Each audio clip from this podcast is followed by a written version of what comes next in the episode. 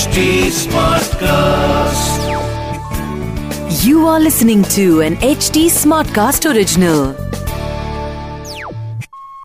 सीता को लक्ष्मण और जटायु की सुरक्षा में छोड़कर राम सोने के हिरन यानी मरीज़ के पीछे भागे हिरन भी उनके साथ खेलता रहा कभी दिखता तो कभी छुप जाता ऐसा करके वो राम को आश्रम से काफ़ी दूर ले गया राम थोड़ा सा थके हुए थे और थोड़ा गुस्से में भी थे कि वो हिरन उनकी पकड़ में क्यों नहीं आ रहा।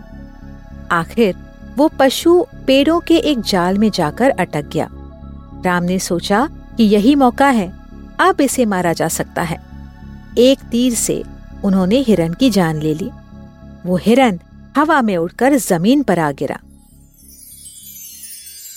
श्री राम। जय जय राम श्री राम। सुनिए रामायण आज के लिए कविता पौडवाल के साथ।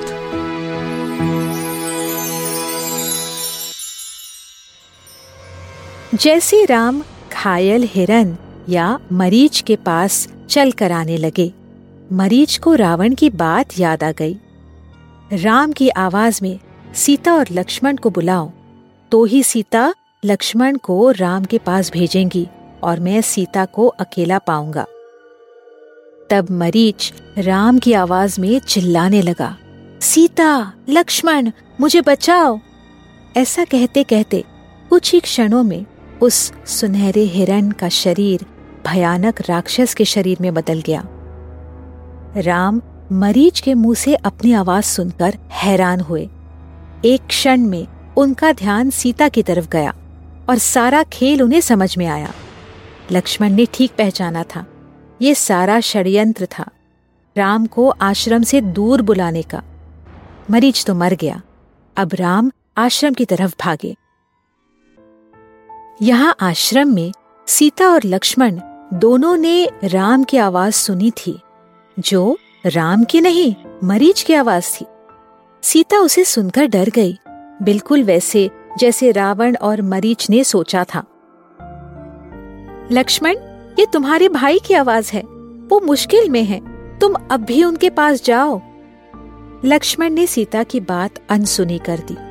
सीता ने फिर कहा लक्ष्मण तुम्हारे भाई संकट में हैं, वो हमें बुला रहे हैं। तुम तुरंत जाओ। फिर भी लक्ष्मण ने जवाब नहीं दिया। तब सीता गुस्से से बोली तुम राम के भाई नहीं दुश्मन हो।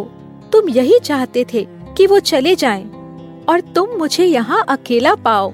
तुम्हारा इरादा ठीक नहीं है। तुम्हारा मन पहले से ही मैला था, इसलिए तुम हमारे साथ यहाँ वन में आए, ताकि ऐसा कोई मौका देखकर तुम मुझे प्राप्त कर सको।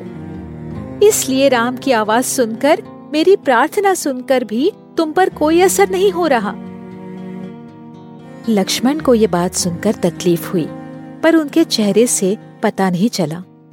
लक्ष्मण बोले, हे माता, आपके स्वामी और मेरे भाई राम को कुछ नहीं हुआ। ये उनकी आवाज़ नहीं है, ये राक्षसों की चाल है। राम ने उनके साथियों को मारा है, तब से वो राक्षस हमसे बदला लेना चाहते हैं। ये बात भैया राम जानते हैं, इसलिए मुझे आपके पास रुकने के लिए कहा है। मैं आपको अकेला नहीं छोड़ सकता। ये आवाज़ न राम की है, न किसी देवता की। ये राक्षस की माया है। वो ऐसा करके लोगों को भ्रमित करते हैं और फिर उन्हें मार डालते हैं। लेकिन सीता कुछ नहीं सुनना चाहती थी। धिक्कार है तुम पर, लक्ष्मण। अपने कुल पर तुम कलंक हो। मुझे तो लगता है तुम्हें भरत ने भेजा है, ताकि तुम मुझ पर और राम पर वार कर सको। लेकिन ऐसा नहीं होगा। इससे पहले मैं अपनी जान दे दूँगी। तुम मुझे कभी हासिल नहीं करोगे, लक्ष्मण। लक्ष्मण ने आँख झुकाकर उत्तर दिया, हे देवी, मैं तो आपसे आँख उठाकर बात भी नहीं करूँगा, क्योंकि मैं आपकी इज़्ज़त करता हूँ। लेकिन आपका ऐसा सोचना और बोलना मेरे मन को तीर की तरह चुभा है और इसका परिणाम अच्छा नहीं होगा। स्त्रियों का मन और शब्द हवा की तरह किसी भी दिशा में बहते हैं। ये बात तो जानी मानी है।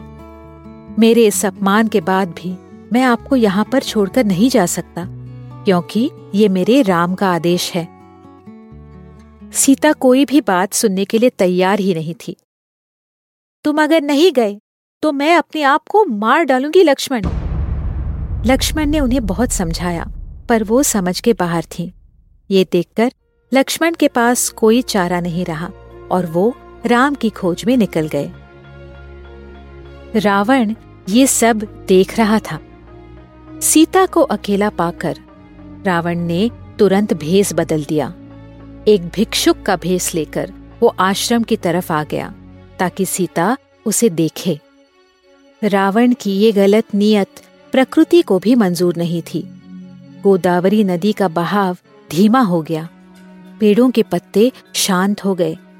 हवा भी जैसे बहने से डरने लगी कि आगे क्या होगा।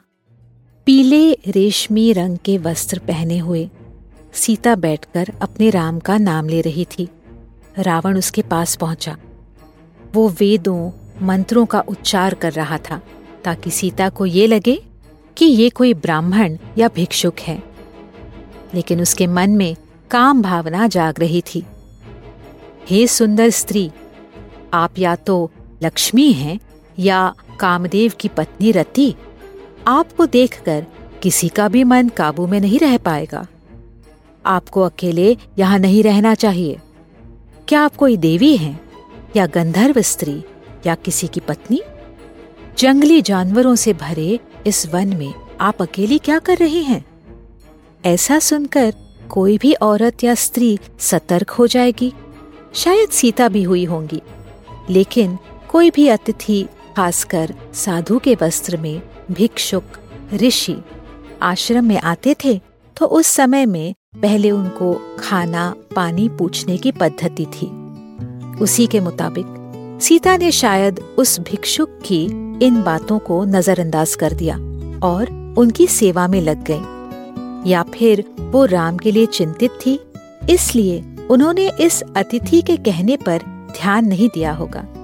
आप कह रहे होंगे, अरे, लक्ष्मण रेखा का उल्लेख ही नहीं हुआ?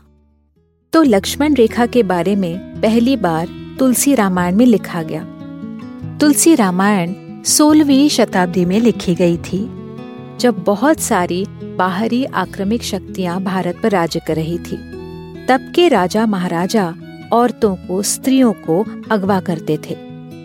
इसलिए शायद औरतों का अपने घर की चौखट में रहना, परिवार की मर्यादा का पालन करना उनके लिए सुरक्षित माना जाता था। और तुलसी रामायण में लिखी गई लक्ष्मण रेखा इसी चौखट को दर्शाती है। आगे क्या हुआ? जानने के लिए हमसे जुड़े रहिए रामायण आज के लिए के पॉडकास्ट में, जहाँ हम श्री वाल्मीकि रामायण जी के साथ सफ़र करते रहेंगे। फॉर अपडेट्स ऑन रामायण आज के लिए follow H T on Facebook Instagram Twitter YouTube and link अगर आप मुझसे कोई सवाल पूछना चाहते हो तो मेरे Instagram handle at Kavita dot Paudwal पर पूछिए।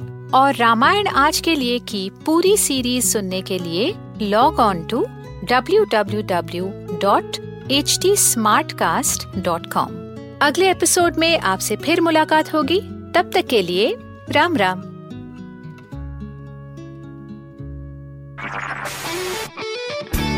This was an H T smart cast original H smart Smartcast.